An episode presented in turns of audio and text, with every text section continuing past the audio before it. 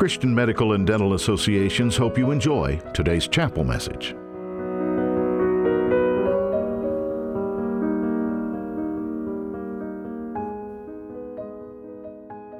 I want to share a passage of scripture with you and a, a, few words that I hope will, will be an encouragement and both a challenge to you today.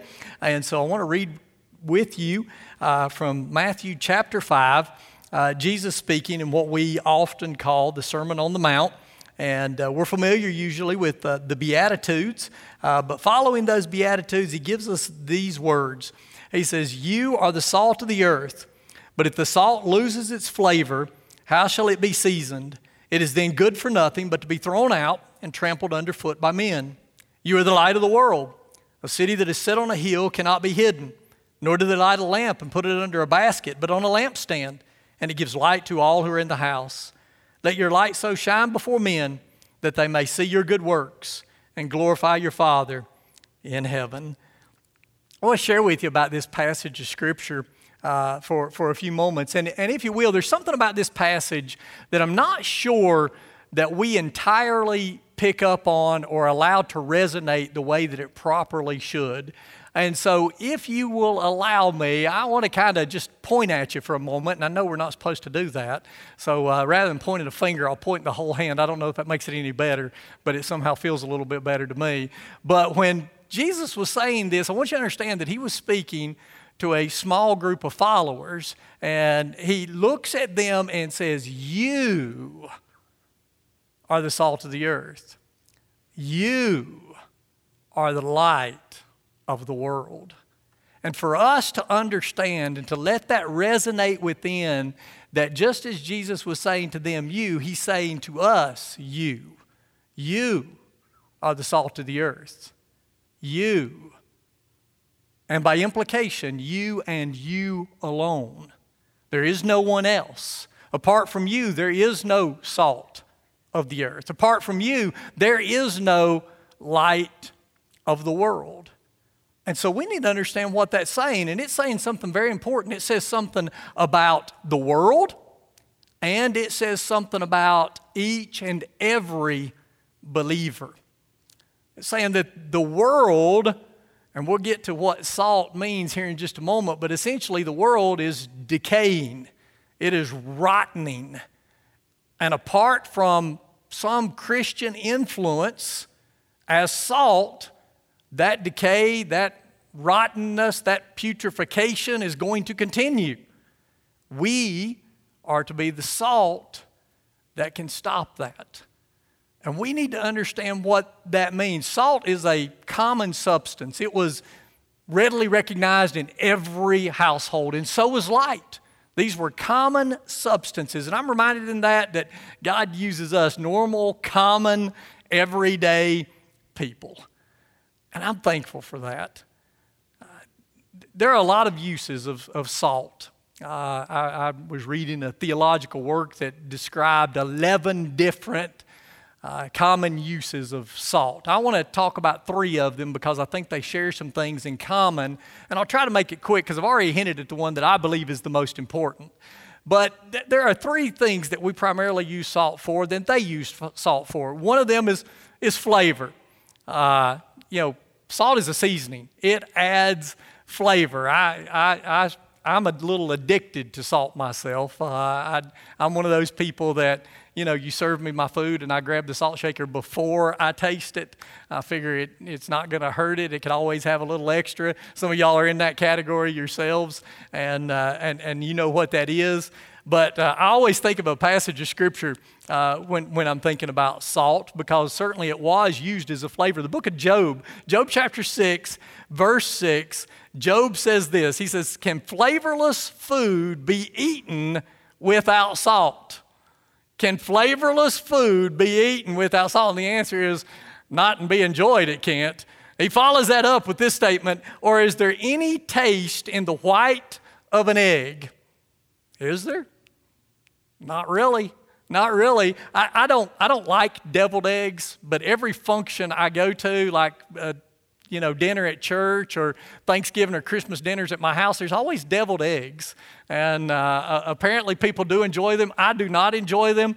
And I've got family members that uh, apparently don't really enjoy them either. But always on those trays, particularly when my mom has prepared devil's egg, there's always, maybe y'all have some people like this in your family, there's always just a few places that have nothing but the white of the egg. Uh, the, the yellow stuff that makes it a deviled egg has been removed. I call them undeviled eggs uh, because somebody took the deviled part out. And they're there for a few people in our family that just like to eat the white of, the, of, an egg. But I've noticed something. Every one of those people, without exception, they pick that white of the egg up and then they grab a salt shaker and they just sit there and do this. And I'm like, you don't really like the white of an egg, do you? You just like putting salt on something. You might as well dump it in your hand and lick it off uh, because the white of the egg doesn't have any flavor. It, it just doesn't. And uh, you want something to flavor. Well, look, I believe that Christians ought to make life filled with flavor. It ought to be enjoyable. The world shouldn't look at us and say, oh, they're just a bunch of old fogies or a bunch of dead folks or they're no fun. Uh, we, we, we ought to be people that make life more enjoyable. We ought to bring joy and flavor and fun to life. I really do believe that, but I don't think that's the primary thing that, that Jesus is talking about, even though flavor is a part of it. The other aspect is that salt could be used for healing. Now, I'm not a doctor, and you could bring one of the doctors in to maybe explain how salt is healing, but we know that it does have some therapeutic properties about it. Uh, you can put it in a, a minor cut. You can rinse out sores that are in your mouth with salt water. We've all done that before. And those are things that we do that help with healing. Uh, but, and, but I still don't think that's the primary thing he's talking about. The thing he's talking about I think, is preservation because they lived in a time before refrigeration. And yet they needed to preserve meats, in particular fish. And the way to do that was with salt. The world over still does that. There are places uh, your, your directors down in Africa, there are places in South Africa today that there is no refrigeration, but they preserve meats by drying it out with salt. And that meat will last seemingly indefinitely because that salt has been rubbed in and it has cured and it has uh, preserved that meat. And all these households knew that. It didn't matter what kind of household it was, they would gather salt and they would rub that salt onto that meat to preserve that meat, to preserve that fish, so that they could eat it at a later time. And so that's the primary purpose of salt. And that's why I say to us, we live in a world that is decaying, that is putrefying, that is dying, that is rotting, and we are the salt that can preserve it. And one of the things I want you to notice about all three of the examples that I've given you if salt is to be used for seasoning, if salt is to be used for healing and therapeutic purposes, if salt is to work as a preservative, one of the things that we must understand is it has to come in contact. It has to be rubbed into those things. If it's going to season your food, it's got to be put on your food. If it's going to heal or help heal a wound, it has to be placed on a wound. If it is going to preserve those meats, it had to be literally just rubbed in with some degree of effort into those meats. If we're going to preserve and help heal or even flavor our world, we're going to have to come in contact with our world. We cannot retreat inside our churches and say, this is where we do church. This is where we do life. This is where we do fellowship. We're going to have to come, come in contact with the world that needs salt because apart from us, you are the salt of the earth. So without you, guess what? There is none. And that world's going to decay and die. You've got to come in contact with your world, and you've got to do so as salt with Christian influence in your community and in your society. Now, time's not going to allow me to elaborate on this, uh, but, but one of the things that we are aware of is that salt, sodium chloride, is a very, very stable substance. It doesn't break down very easily. And so when, when Jesus says if, if it has lost its flavor, how shall it be seasoned? It's then good for nothing but to be thrown out and trampled underfoot by men. Salt doesn't really lose its saltiness, so to speak. You can't break sodium chloride down. But what did happen to salt was that it could be rendered impure or useless by having too many other substances or impurities mixed in it.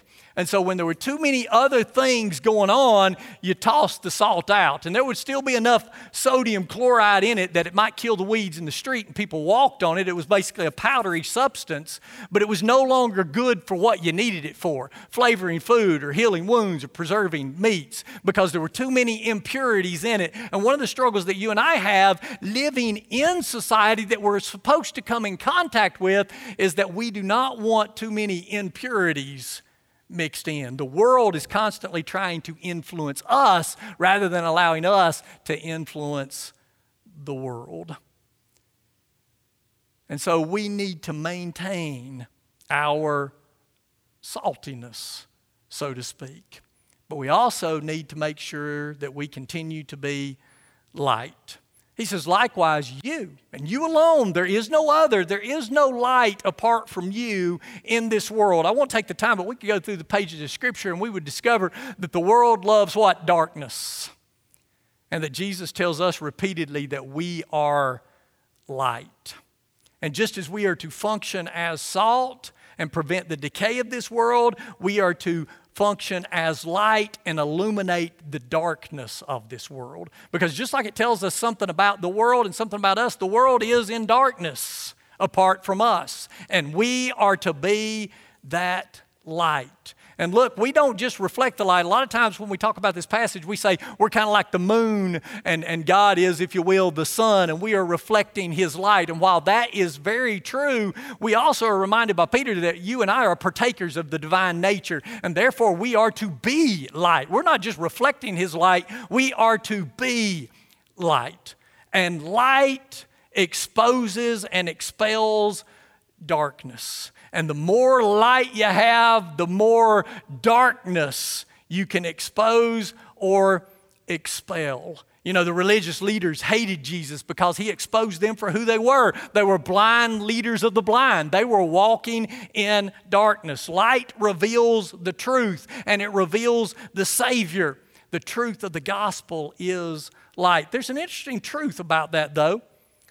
If you're in a really, really dark room, you don't need much light to see, do you? You just need just a little bit. I mean, uh, turn on bright lights, it can be overwhelming. Some of you know what I'm talking about because your spouse does that to you every now and then in the middle of the night, or you do that to them and they yell at you, Turn out the light, because they've been blinded by it. And it is amazing that when we're in absolute darkness, just a little bit of light is enough to help us and allow us to see. And folks, we live in a really dark world. And if we just shine a little bit of light, it lets the world see the truth in us. And you and I need to make sure that we're doing what Jesus said we're to be doing, that we are functioning as light. He says, You are the light of the world. A city that is set on a hill cannot be hidden. You put a city up on a hill, everybody around is going to see it.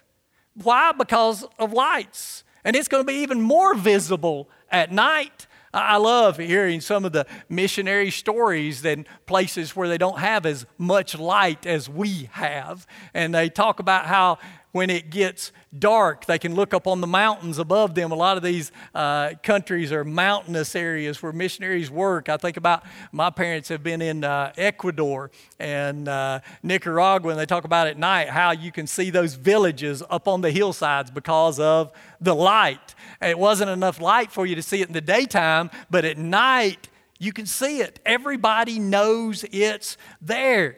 Likewise, you wouldn't light a candle and put it under a bushel. What would be the point in that? If it's under a bushel, you're hiding its light. It does you no good. You light a candle and you set it up high so that it gives light to everything in the house. That's its intent, that's its purpose. It's utterly ridiculous to think that you would cover up the light. And it's utterly ridiculous to think that our light wouldn't shine for Christ, that others would not see Christ in us. Our light is supposed to shine. We do not hide our Christianity, we live it, and we live it every day. And we're to live it so that others might see it. Jesus then went on and he said, Let your light so shine before men that they may see your good works and glorify your Father who is in heaven. Our good works is a way of letting our light shine for Christ. Not so that they see us, but so they see Him. That we are doing what we do because He has instructed us to do what we do. That He has made a difference in our lives, and therefore our light shines for Him. Our good works could also be translated our beautiful works. The way we live our lives ought to be beautiful. And the scriptures say a lot of things about that. And we could look at a lot of places. For example, we're to feed the hungry, we're to clothe the naked, we're to welcome the stranger, we're to visit the sick and minister to those who have been imprisoned. Yeah, all of those are great and all of those are good and all of those are beautiful. What about some of the other things that the scriptures tell us to do? They're also beautiful. Control our anger, control our tongue, control our lust. Pray for those who are in positions of authority, even though you don't necessarily agree with them. How about loving those who hate you or despitefully use you? All the commands of Scripture are beautiful when they are lived out in our lives. When they are obeyed, our light shines with the beautiful works for His glory. And we want to give Him glory so that they may see your good works and glorify your Father in heaven. Give glory means praise. But they'll praise God for what they see in our lives. I, as, as he mentioned, I've got a 20 year old daughter. And I don't know, uh, it used to be uh, just before my daughter entered middle school, when she was in elementary school, it was funny. We used to joke that, that every girl, for whatever reason, and, and being the father of a girl is, was something that was brand new to me. There's no girls in my family, period, anywhere. And uh, so being the father of a daughter was interesting. I was trying to learn all I could about uh, young, young ladies, and I discovered that middle school girls, they all think they're going to be the next superstar in some way. My daughter loved to sing, and she thought she was going to be the next person on the radio. And I discovered they all do, whether they can sing or not, it seems. But that has changed. That has changed in recent years. Now they all want to be an influencer. Uh, and, and my daughter has more Instagram accounts than, than I'm aware of or even want to be aware of. And uh, she wants to be an, an influencer. And I, and I laugh because on, on one of her, she has a, a specific, uh, well, this one's not Instagram, it's TikTok. She has a TikTok account of uh, Disney bounding. Does anybody know what Disney bounding is? Okay, we got, we got two people. Congratulations. They'll explain it to you later. Basically, you, you, you want to look like a you want to resemble a Disney character in some way. So, for example, if if you wanted to be uh, Pocahontas, I'm going to make one up. You would wear something in some way that said, This reminds me of Pocahontas. And she has created these TikToks uh, of, of buy this from Amazon, this from Amazon. It's mostly Amazon, links to Amazon accounts. And she now has 20,000 people watching her and asking her to create another Disney bound for a character. And I'm like, it blows my mind. I'm like, we live in a crazy world. Why are people doing this? Why are people asking my 20 year old daughter to do this? This makes no sense to me. But she wants to be, and I think about this, an influencer. I'm thinking, you and I are the ultimate influencers. We are to influence our society, and we do so as salt and as light. It's not, it's interesting in this passage of Scripture, it is not an imperative, which we talk about often in Scripture, which are commands, but it's not a command, it's an indicative. It is simply a statement. He's not simply telling us to go be salt and light. He says, You are. You are salt and light. Now go be what you are. And as such, you'll be the ultimate influencer in our society that needs that influence. Let's pray together. Father, thank you for your word. Uh, thank you for your son. Thank you for Christ Jesus. Uh, Father, who, who gave us these commands, but many others to go with them.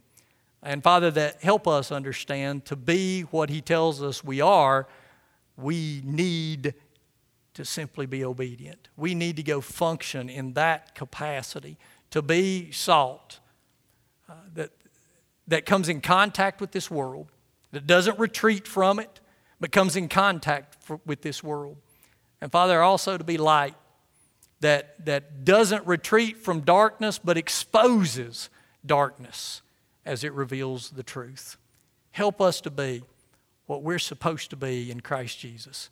And help us then live beautiful lives that will bring honor and glory to you, that others might join us in praising you. In Christ Jesus' name we ask. Amen.